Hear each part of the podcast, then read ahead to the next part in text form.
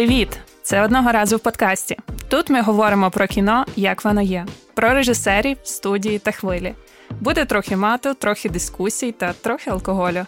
Вмикайте одного разу в подкасті та дізнайтесь про тих, хто вирішує, що та як ми будемо дивитися в кіно. За мікрофоном редакторка телеграм-каналу Google Media та дослідниця кіно Ліза Олексіюк та кінокритик Ігор Кромф. Хочете ще говорити з нами про кіно поза межами цього подкасту? Приєднуйтесь до спільноти Google Media. Лінк буде в біо. Привіт, Ігоре. Привіт, Ліза. Як твої справи? Та потихеньку не знаю. От сьогодні так жарко, так спекотно. Починаєш думати про якісь північні краї, про не знаю, про Скандинавію.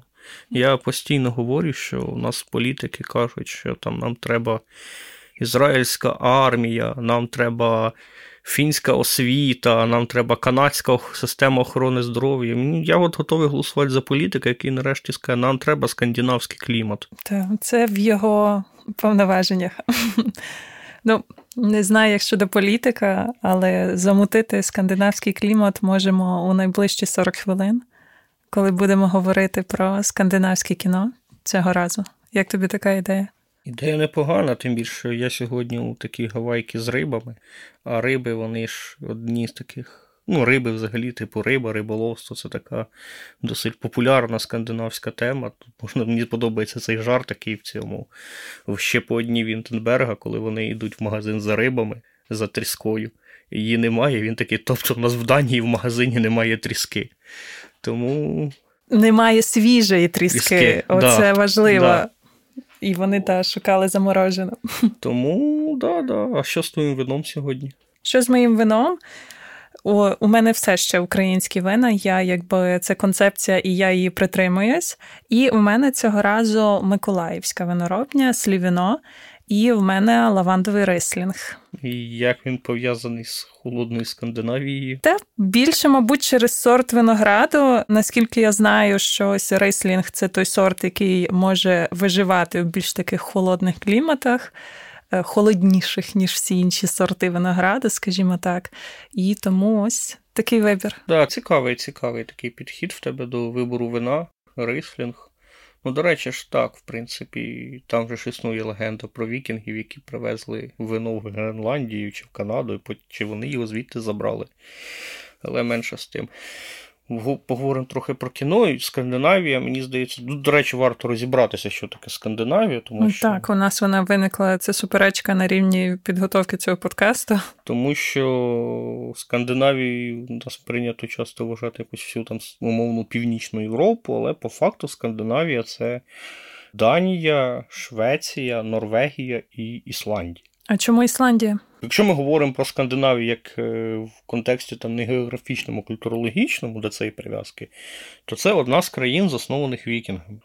І, тобто це країни, які тобто, були осередками вікінгів, і, власне, от вони являються Скандинавією такою, типу. Бо часто туди ще приплітають Фінляндію, хоча, ну, типу, Фінляндія взагалі не має жодного відношення там не до вікінгів, не до скандинавської культури. Більшість свого часу вона перебувала в складі Російської імперії ну, спершу Швеції, шведська була колонія, потім російська. І ніби як так. Хоча за вайбом їхнє кіно цілком собі вписується в контекст якогось цього скандинавського кіно. Тоді ти будеш розказувати про Ісландію, про кіно Ісландії та про кіно Фінляндії. Як До... тобі таке? Добре, буду розповідати про сьогодні про ісландське і про фінське кіно. Я взагалі люблю розповідати про скандинавське кіно. Скандинавське кіно мені воно видається цікавим, тим, що воно так неподільно пов'язане взагалі з державним устроєм цих країн. Ці країни вони мають досить такий цікавий державний, суспільний, навіть не державний, суспільний, скоріше, устрій. Вони це часто там хибно називають скандинавським соціалізмом. Але, типу, це країни, в яких там високий прогресивний податок і, відповідно, високе соціальне і державне ну, соціальне забезпечення. Хочете опанувати нову професію, але складно визначитись? Тому в Проджекторі створили безплатний профорієнтаційний курс про професії в ІТ, щоб познайомитись із вісьмома професіями та спробувати їх всіх.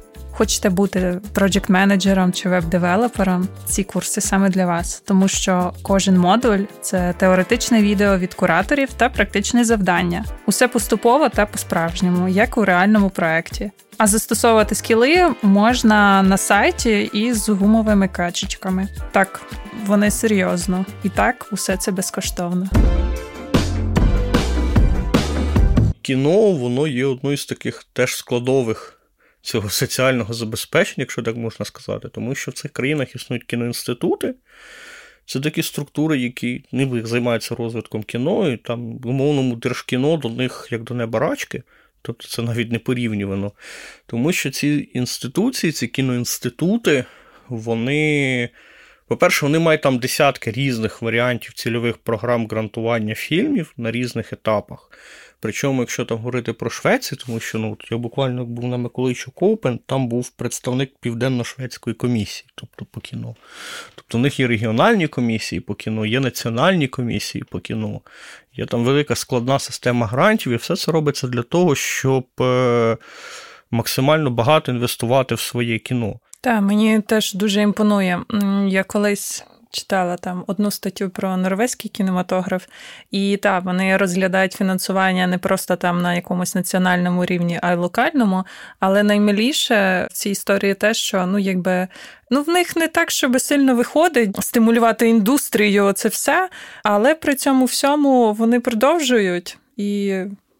Це якби круто. Так, але при цьому тут варто розуміти, що оцей їхній національний кінематограф, там данський, наприклад, чи шведський.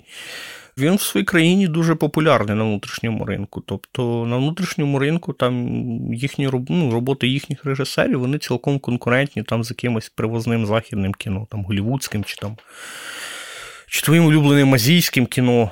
Воно цілком конкурентне, і що інше мені подобається в цих фільмах, взагалі в скандинавських, в скандинавському кіно, що в силу того, що вони постійно якби інвестували в своє кіно, постійно давали гроші на якісь нові фільми, і вони, як правило, давали великі кількості якогось авторського кіно, у них фактично в національному кінематографі стерта межа між цим авторським і якимось глядацьким кіно. Тому що, по суті, типу, більшість їхнього глядацького кіно це є авторське. І це насправді дуже такий цікавий феномен, тому що фактично існують там декілька в Європі країн, які мають там схожий кінематограф, бо вони культурно близькі. І їхній весь кінематограф, типу, переважно він авторський, але цьому має типу свою внутрішню достатньо широку глядацьку аудиторію. Так, але при цьому всьому тут ще над чим страждають нордичні країни. А зараз так над тим, що у них з часів карантину починається більше перемагати digital індустрія, скажімо так, і люди все менше ходять в кінотеатри, обирають там різні платформи на вимогу і так далі. І ось кіно у класичному розумінні кіно там таки трошки так кульгає. Але в онлайні все більш-менш. Хоча я читала звіт ой, презентацію цієї шведської чи то комісії, чи то інституту кіношного, і вони говорять про те, що жодна із цих нордичних країн так і не уклигала від е, наслідків пандемії, і Швеція най... от е, найбільше страждає поки що.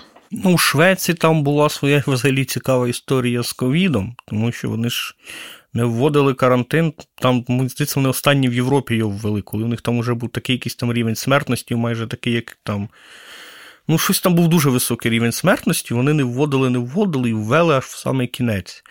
То, можливо, через це. Але, в принципі, те, що ти говориш про digital і про онлайн, мені здається, це взагалі такий якийсь певний такий така риса часу цього, тому що в Америці теж уже не все так гладко з кіно, з кінопереглядами в кіно, в кінотеатрах. Е, і стрімінги, які будуть темою одного з наших наступних сезонів, вони все більше і більше, скажімо так, займають цю територію в галузі кінопоказів, кінодистриб'юції. Ну, повертаючись, уже так, ми поговорили трошки про економіку, що зараз із нордичним кіно, але там, якщо підемо в історію, саме історію кіно, то теж е, кіно розвивалось в нордичних країнах, е, скажімо так, з палахами. У цих же країнах було німе кіно, і воно було досить популярне до появи звукового кіно, коли звукове кіно почав захоплювати Голівуд, і відповідно в цих країнах е, з'являлись більше, превалювали такі фільми.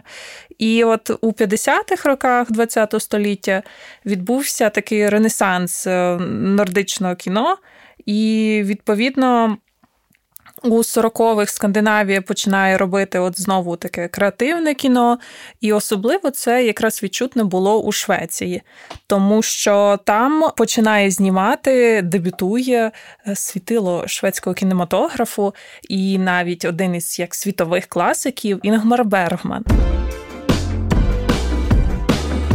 І що взагалі про Швецію сказав історик кіно Пітер Коує, що жодна інша країна з порівняним населенням не досягла такого ж мистецького успіху Швеції у кінематографі. Відповідно, Інгмар Бергман почав те, от що стало якби цілим окремим феноменом про те, як там знімати шведське кіно і бути популярним всередині країни, і в той же час знімати шведське кіно, яке зрозуміло і подобається не шведському глядачеві. І, ну, Мені здається, що Бергман він е, багато в чому і задає ту стилістику скандинавського кіно, яку ми розуміємо як стилістику скандинавського кіно, тому що фільм Бергмана, особливо ранні фільм, фільми Бергмана, хоча насправді вся творчість Бергмана в цьому плані, вона. Вона вся така в якомусь дуже такому меланхолійному вайбі, якомусь такому. Якби я був е, освіченим дослідником кіно, то я б, можливо, сказав, що він використовує в нього е, малодинамічний режисерський почерк і така от меланхолійна кіномова. Хоча насправді от це це відповідає, мені здається, більшості сучасних там е, скандинавських фільмів. І інше, що важливо в Бергмана. І що, до речі, потім там буде дуже дуже цьому протиборствувати, скажімо так, Рой Андерсон, це якраз те, що він знімає такі, от, такі, таке меланхолійне кіно, і багато в чому він для цього використовує пейзажі скандинавські. О, так, це окрема взагалі історія. Це Загалом, якщо так охарактеризувати ранні роботи Бергмана одним реченням, це ось е, романтична меланхолія у сеті Стокгольмського архіпелагу. Що вони от завжди кудись там їдуть е, в якесь село недалеко від Стокгольму, е, щоби щось.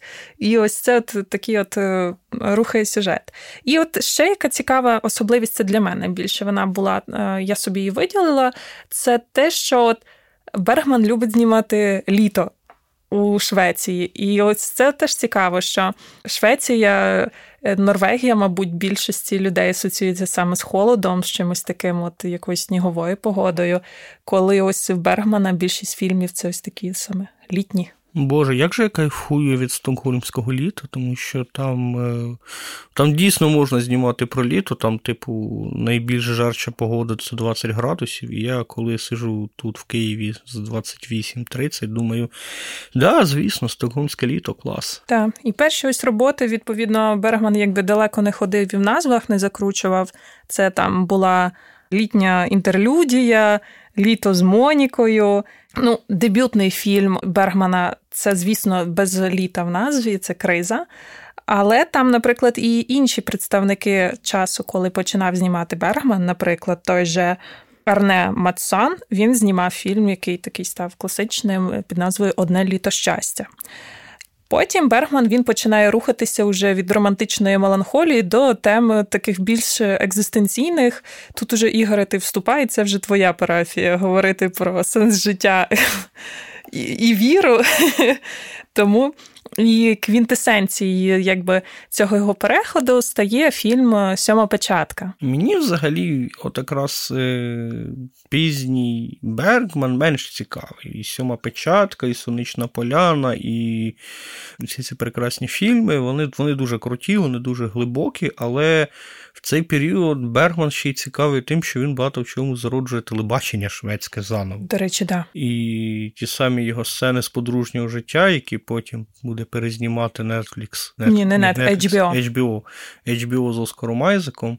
Е, і Джесікою Честейн. Так. Е, вони, звісно, прекрасні по-своєму. Взагалі, скандинавське телебачення, воно досить теж своєрідне, живе якимось своїм таким окремим життям. Воно живе своїм життям настільки, що воно вигадало власний нуар. Так званий скандинавський нуар, е, якому притаманні свої там теж риси, типу такі, от, вони теж використовують цю таку меланхолійну історію в кіно, теж багато використовують цих пейзажів, але в них там є цікава історія в те, як має виглядати цей ідеальний скандинавський детектив. Тобто скандинавський ідеальний детектив це або жінка середніх років, е, самотня або розлучена, яка страждає алкоголізмом. Самотня жінка, незаміжня. Господи. Ні, Оце ми не будемо вирізати. Власне, це або самотня жінка, там, або розлучена, яка страждає алкоголізмом, або це чоловік, який теж там розлучений, який страждає алкоголізмом, і який має якийсь там супер такий стрьомний бекграунд. Типу він там когось колись убивав, або він десь щось в чомусь був замішаний комусь такому страшному. І тут цікаво, що типу, чому вони такі алкоголіки? В цьому нуарі, типу, вони обов'язково мають прям ну так нормально закладати за шиворіт. І це, власне, одна з культурних один з культурних контекстів е, скандинавських країн. В цих країнах Ну, типу, в них нема сухого закону, але в них прям все дуже жорстко з торгівлею алкоголем. Реально придбати алкоголь там можна в якийсь там невеликий проміжок часу в якихось там певних його кількостях, причому він коштує прям супер недешево. І якщо ти береш алкоголь там більше певних кількостей, ти типу повинен вказувати там свій там соціальний номер, адресу, бо до тебе там чи соцслужби, чи поліція приїдуть, перевірять, чи з тебе все нормально. Бо це ж теж цікава історія, що типу ці країни часто там лідери по самогубствах. І часто і ці... по рівню щастя. Да, по рівню щастя і по рівню самогубства. От, Висновок не будьте щасливими. Життя це смертельна хвороба. Пишіть ще очевидні істини у е, відгуки до нашого подкасту. Так, да, обов'язково просто пишіть відгуки. Якщо ви напишете 100 відгуків, Ліза запише окремий подкаст, де вона обожнює Рідлі Скотта. Ну чому Рідлі Скотт? Так от, е, і, власне, цей культурний контекст того, що, типу, у них прям вживання алкоголю це достатньо маргінальна історія, в принципі. Що нам, наприклад, там, як представникам слов'янської частини Європи, не зовсім зрозуміло, в чому, чому тут така прям маргінальність. І це цікаво. Цікаво, тому що скандинавського кіно у нього багато таких якихось суто скандинавських культурних контекстів, які ти не завжди щитуєш. І тому, коли ти переглядаєш часто ці фільми, тобі видається це трохи дивним. У мене була ось от буквально така історія, про яку ти говориш. Я показувала своїм батькам ще по одній. І мене дуже смішить. Е, там моя мама сказала, що це кіно про алкоголіків, і вона його не хоче дивитись до кінця. А тато сказав, е, що ну татові дуже сподобалось, і він такий каже: От каже, от якби я каже, випив вина і каже, так би в парку танцював, то мене би просто вважали якимось максимальним диваком. А то, що вони роблять, то це наче здається милим. В цьому полягає магія кіно. Але якщо повертатись до Бергмана, Бергман ще й цікавий тим, що ну, взагалі постать Бергмана в Швеції це такий Олександр Довженко в Україні. Тут є момент, ще який також варто проговорити про культурний контекст Скандинавії. Скандинавські країни вони дуже кінематографічні. Тобто ці люди вони прям дуже люблять кіно. Вони прям масово ходять в кіно. Тобто, чого в Україні насправді немає такого. І в них в кожній цій скандинавській країні у них є свої грант-режисери. Тобто це такий головний режисер країни, який ніби як уособлює кінематограф. І от це, наприклад, там Бергман в Швеції це такий грант-режисер. І Бергман цікавий тим, що ну, не просто знімав кіно, там перероджував е, телебачення. Він ще в театрі для театру писав. Працював в театрі теж, але він ще й був цікавий тим, що він там був один з таких засновників шведської кіношколи. І він, власне, навчав е, там десятки майбутніх шведських режисерів. І от один з них це був Рой Андерсон, один з таких наразі найцікавіших шведських режисерів. Рой Андерсон згадував, що коли навчилися в кіношколі, вони всі ненавиділи Бергмана, тому що вони ніби відчували якусь таку оцю важку тінь Бергмана, що вони всі повинні бути як Бергман. І вони казали, що як тільки вони вийдуть з кіношколи, вони будуть точно знімати не як Бергман. І з Андерсоном цікава була історія, ж, бо він е, він зняв перший там фільм, такий ромком, який типу, був популярний. Потім знімає Гіліам, і Гіліам стає мемом. Просто стає фільм, який засрали всі там в 70-х. Він був от мем, типу, дуже складно, дуже складне артхаусне кіно не для всіх, яке дивиться півтора каліки. Типу, це був Гіліам. Просто казали, типу, Гіліам. І це його настільки тоді, типу, так якось образило, що він піде з кіно, іде, іде з кіно там до 2000-х років. І Він весь цей час фактично він вигадує рекламу наново, тому що це середина 70-х, і він придумав знімати рекламу як короткий метр. Я тобі скажу, що якби Бергмана теж не складалось життя найкращим чином. З хороших новин у 70-х Бергман у Каннах отримав оцю от е, гілку гілок от в плані як визнання його внеску в кінематограф. Але в тих же 70-х, у 76-му році, Бергмана заарештували. І заарештували за що? За те, за ухилення від сплати податків. І він переїхав після цього в Німеччину і сказав, що він ніколи не буде більше нічого знімати в Швеції. І якби був в екзилі, скажімо так, кілька років, але потім все одно повернувся ображений і знімав, е, знімав кіно, працював в театрі, писав сценарії, книжки до кінця свого життя. І останній фільм, е, який у нього вийшов, це був фільм е, Сарабанда. Це було якби продовження сцен з подружнього життя. І продовжу про Роя Андерсона. Він знімав власне рекламу як короткий метр, і ніби зараз цим нікого не здивуєш, типу, ну знімав да знімав. Але в 70-х знімати рекламу як короткий метр це прямо було щось неочікуване. І лише в 2000-х він приходить до того, що ну, ніби як е, Треба зайнятися режисурою знову, повернутися в режисуру. І він повертається в кіно в 2000-х роках і знімає свою трилогію, яка складається з пісні з другого поверху. Ти живий і голуб, що сидить на гілці і роздумує про буття. Рай Андерсон, він мені взагалі чим цікавий його стиль, що його стиль це таке ікеа в кіно. Тому що, власне, перше, що він, якщо його вчитель Інгман Бергман знімав такі краєвиди, то Рой Андерсон е, знімає все в павільйонах. Навіть в нього є сцени, там, де морський берег це павільйон. Він тупо все знімає в павільйонах, і фактично він таки конструює такий штучний світ, чим займається Ікеа. Друге, що важливо, в нього статична камера, тобто в нього просто камера стоїть в одному місці, знімає все в одному місці, з одного ракурсу в одному кадрі, в одній розкадровці. І це такі, це розкадровка, вона нагадує прям постери Ікеа. І третє, що у всій цій історії важливо, він Е, працював в Ікеї. Ні, він він працював з Ікеї, він знімав, він здається, рекламні ролики. І третє, що важливо, це те, що ці всі фільми, його фільми це такі дуже чорні, дуже саркастичні комедії про людей, які бояться брати на себе відповідальність. Це важливо, які бояться смерті. Всі ці фільми вони не мають сценарію, тобто він будує діалоги по принципу, він каже акторам, що зараз буде діалог про яєшню. Типу, поговоріть про яєшню. Ну, фактично, як наш подкаст будується насправді. І при цьому в нього немає професійних акторів. Теж як наш подкаст. Як наш подкаст. Ні, ти, ти дипломована.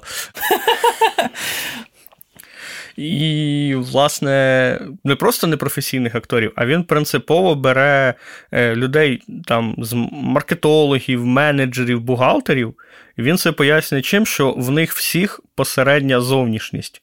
То я ні в кого не хочу образити, це Рой Андерсон каже. О, це знаєш, у цього у Хічкока була тема про те, що він акторську майстерність типу називав терміном, типу як негативна діяльність, що треба було е, наче грати так, щоб складалось враження у глядача. Ну, типу, що складалось враження, наче ну, типу, він ну, нічого не робити. Але при цьому всьому, наче складається враження, що це типу, якась геніальна акторська гра, побути як natural. Окей. І взагалі в чому типу, особливість, того, що ці він бере людей посередньої зовнішності, як він каже, і це така ще одна ознака Ікеї, яка розрахована, типу, як на кожного. І це такі от ікея-фільми, які я їх називаю, це такі достатньо от саркастичні шведські дуже комедії, мало дуже динамічні, але тим не менш, типу, він отримав е, за цю трилогію Золотого Венеційського лева.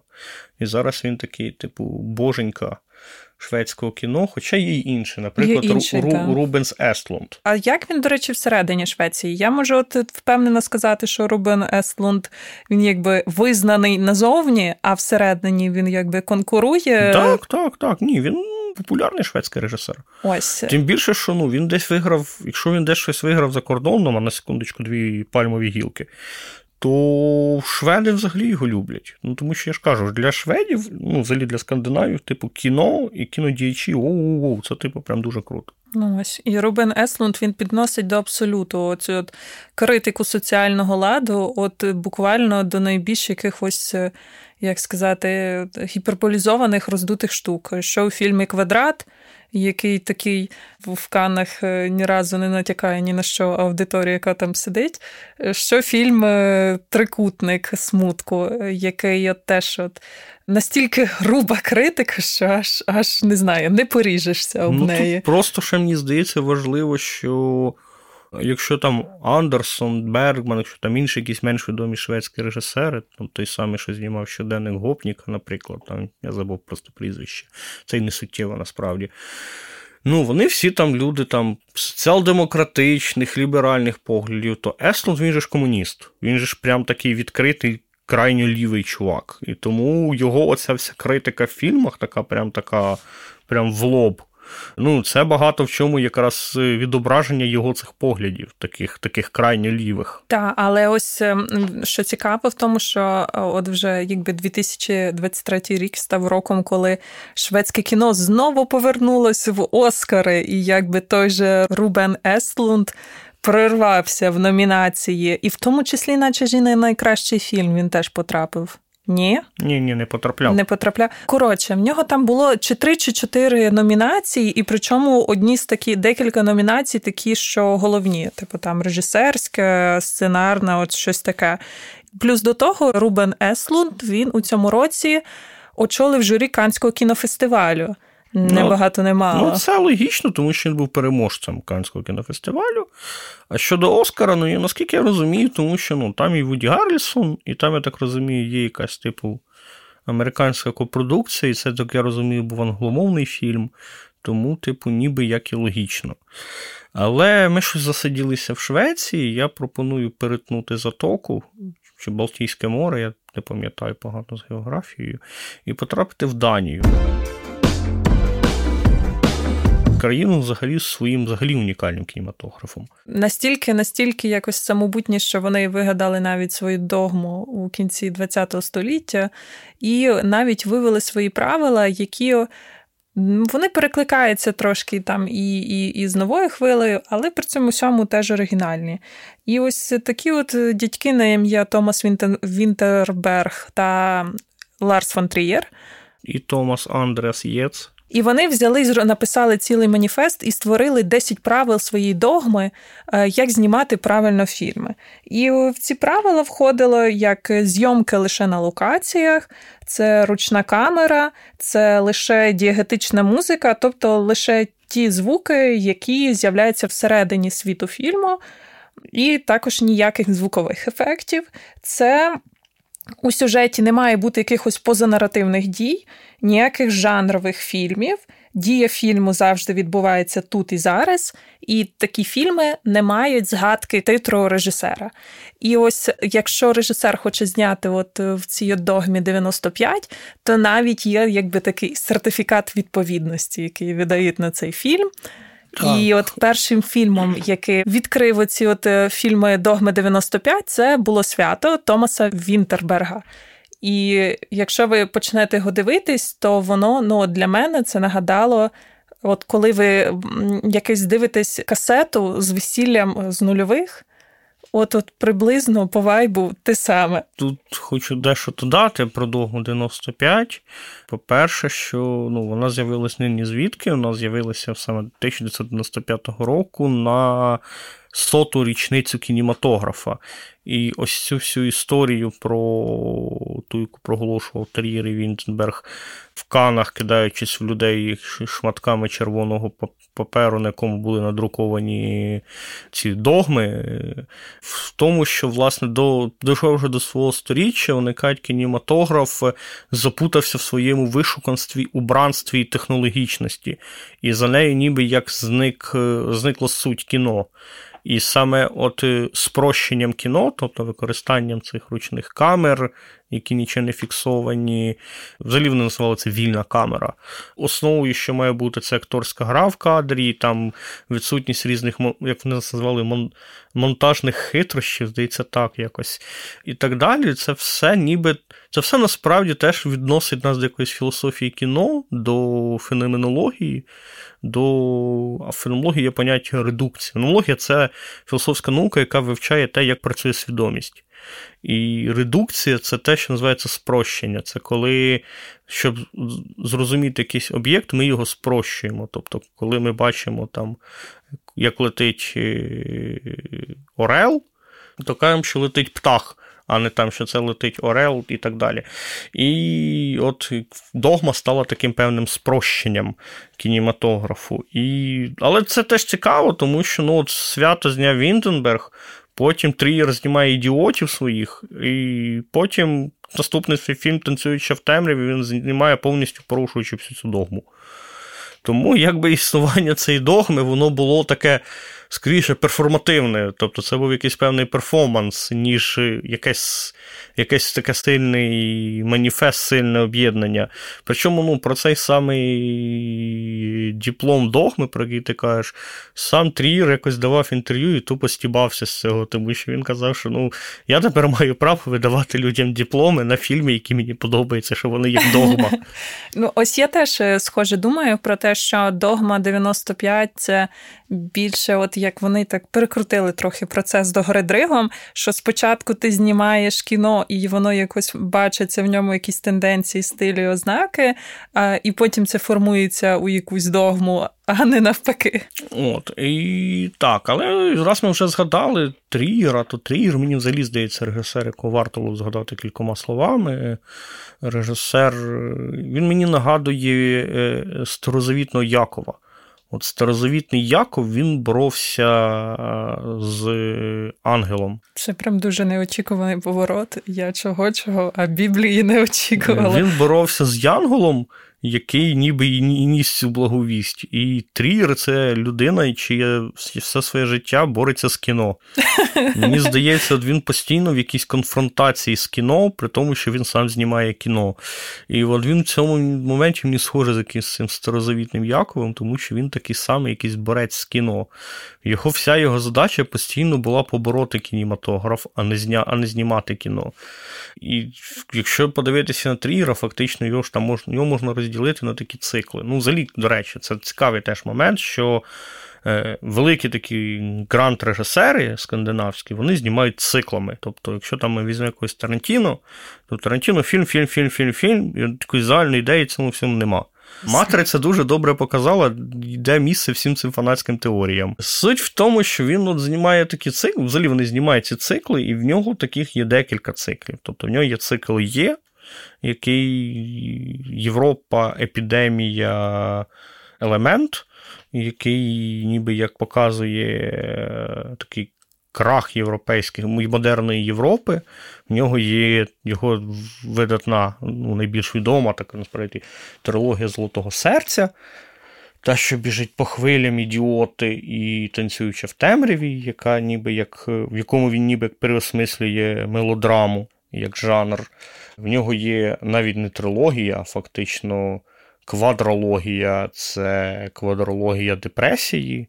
Антіхрист, Меланхолія, Німфоманка, дім, який збудував Джек, де він досліджує явище неврозу, явище депресії. Власне, він сам людина, яка живе в постійній депресії.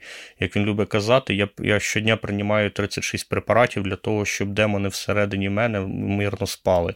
Е, Тобто він сам по собі такий химерний чоловік. Ну і є його ж незакінчена трилогія Америка країна можливостей, де Догвіль, Мандерлей, і третій фільм був не знятий.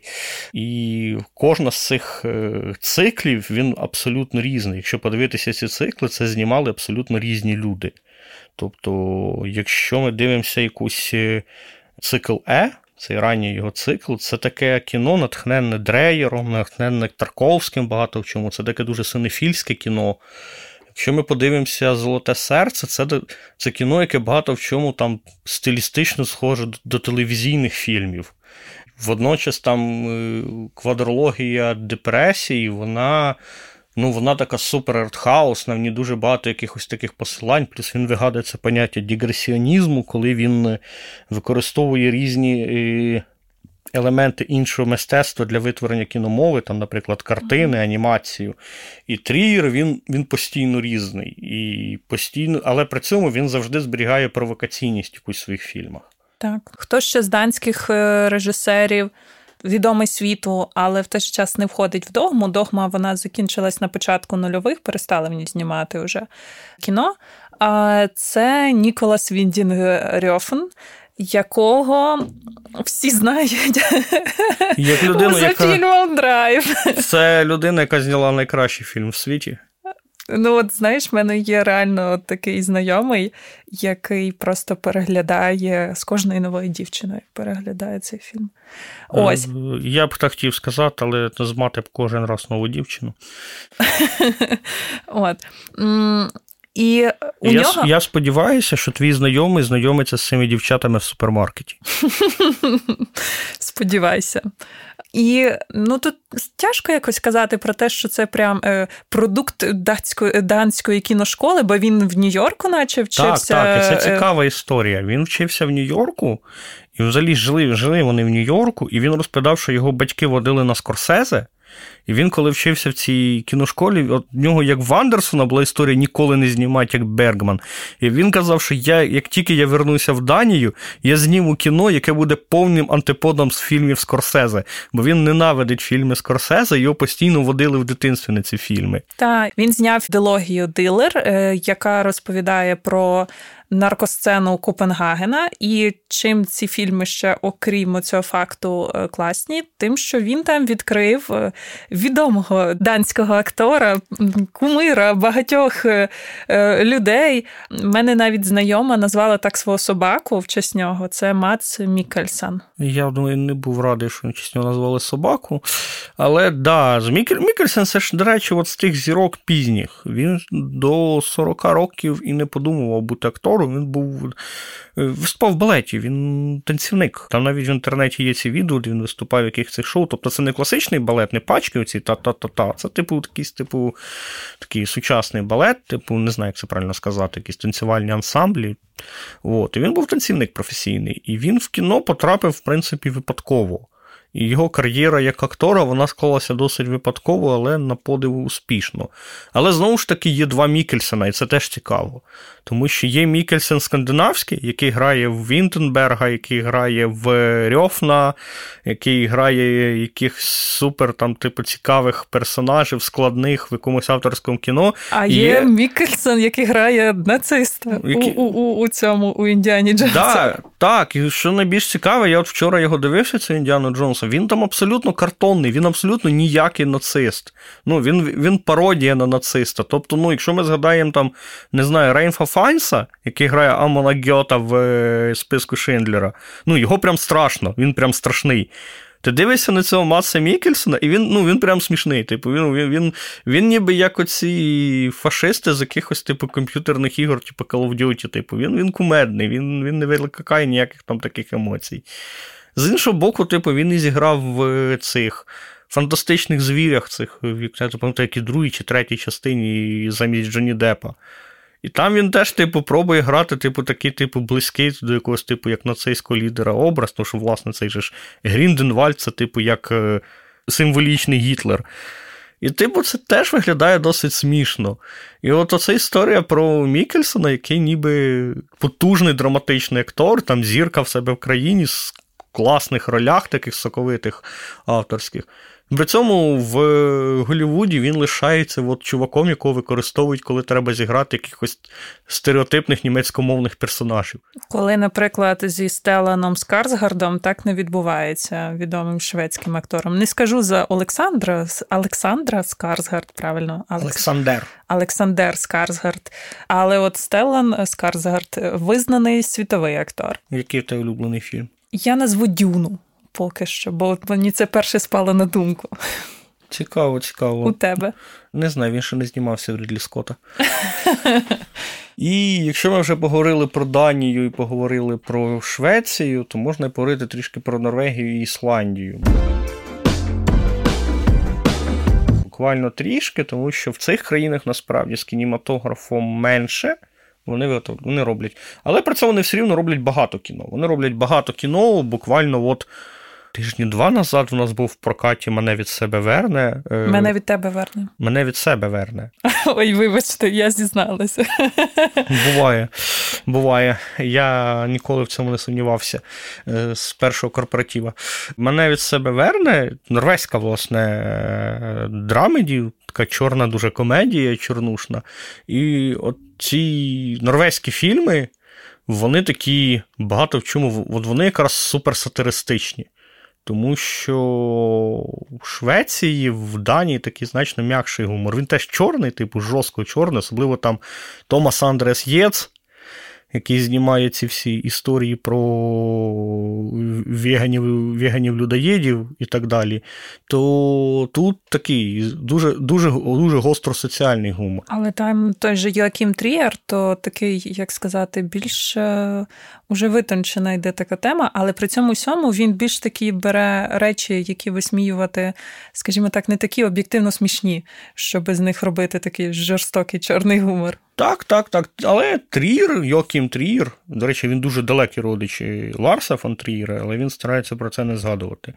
Він е, цей, е, до речі, от він якраз такий гранд режисер норвезький, він знімає теж циклами. От в нього цикли, і в нього ці безкінечні романи виховання про те, як е, от, дорослі люди намагаються подолати якийсь власний інфантилізм. І там от, от найгірша людина в світі, там остання наразі його робота, вона така от про покоління міленіалів, які намагаються знайти себе в цьому світі. Це, до речі, цікавий досвід мого перегляду, бо я дивився цю стрічку двічі. Я її дивився 23 лютого за там буквально там 7 чи 8 годин до вторгнення, і дивився вже в липні 22-го року. І ти, коли її дивишся, типу, 23 лютого, ще до вторгнення, до бомбардування, до всього, ти такий, ну да, це от кіно там про про моє міленіальське покоління, там от дійсно воно якось так. Потім ти дивишся, типу, в липні, і ну, ти там бачиш ці історії, там, типу, однокласник пішов воювати, там, там ти там де, в якійсь роботі замішаний, ще там, ще там, ще там. І ти такий. І потім ти дивишся це кіно, і там в людини проблеми, що не знаю, вона там не може розібратися, куди їй публікувати свою колонку, і ти такий, ну якось ні, трошки в нас різні покоління, трошки в нас різні проблеми, трошки в нас різне розуміння цих проблем. Є таке. Але ну, дійсно в нього ця тема що там якби боротьби з власним я і вирішення таких от проблем, вона повторюється і в тому ж циклі Осло, вона теж е, от дуже так яскраво помічена. От, до речі, ще про цикл Осло, що цікаво, от, якщо там. Від Бергмана до Рьофна вони багато працюють з природою. Ну, окрім Рьофен, ні, мабуть, ні. Рьофен більше працює з неоновими кольорами, але вони більшість працюють своєю природою, з цими фьордами, лісами, узбережжями то Йоаким Трієр теж працює з пейзажем, але його цікавить міський пейзаж. Для нього принципово показувати місто. Його фільми це така собі міська проза. І він показує постійно Осло і те, як він любить це Осло, і причому неважливо, чи це там центральний Осло, чи це якісь там околиці Осло. Тобто він постійно працює за цим таким якимось міським пейзажем. Це, до речі, от цікавий момент, і він його виділяє на фоні скандинавських режисерів. Ось, до речі, так, це насправді крутий момент. От, якщо порівнювати Швецію і Норвегію, це і особливо це ще й помітно, бо для себе я так норвезьке кіно відкривала, скажімо так, навпаки, від е, сучасного чогось такого до уже в кінець далі. От для мене таких, от е, з таких м- перших норвезьких продуктів, які я подивилася, це був серіал Скам про школярів, які там, як сказати, там, наче як в реальному часі викладали якісь епізоди, і там показували відповідно їхні ці пригоди там школярів в Осло і, і школярок. І для мене ось це відразу вже така була міцна асоціація з тим, що якщо там чуєш слово Норвегія, то думаєш про фьорди, там про лососі, от про щось таке. От, а тут, коротше, ти дивишся вже якби кіно е, серіал про Осло, і тут дуже багато саме самого міста. Так, і якщо йти трошки туди далі на острови, то там є Ісландія. Ісландія взагалі цікава країна, тому що, ну, по суті, там населення, то я не знаю, мені здається, в Київській області більше населення, ніж всі Ісландії. Але при цьому вони знімають там під 40 фільмів в рік. Типу, ми не знімаємо, мені здається, стільки художніх фільмів. У нас немає своєї Бьорк. Якби. Я не думаю, що це прям сильно впливає, типу, на кінематограф. Ну, Бьорк знялась в одному фільмі, він зробив її суперзірку, і вона постійно тепер проклинає режисера цього фільму Ларса фон Дрієра. Так от, а так, він знімає щось там під 40 фільмів в рік, при тому я ж кажу, там населення, ну, типу, менше, ніж в Київській області.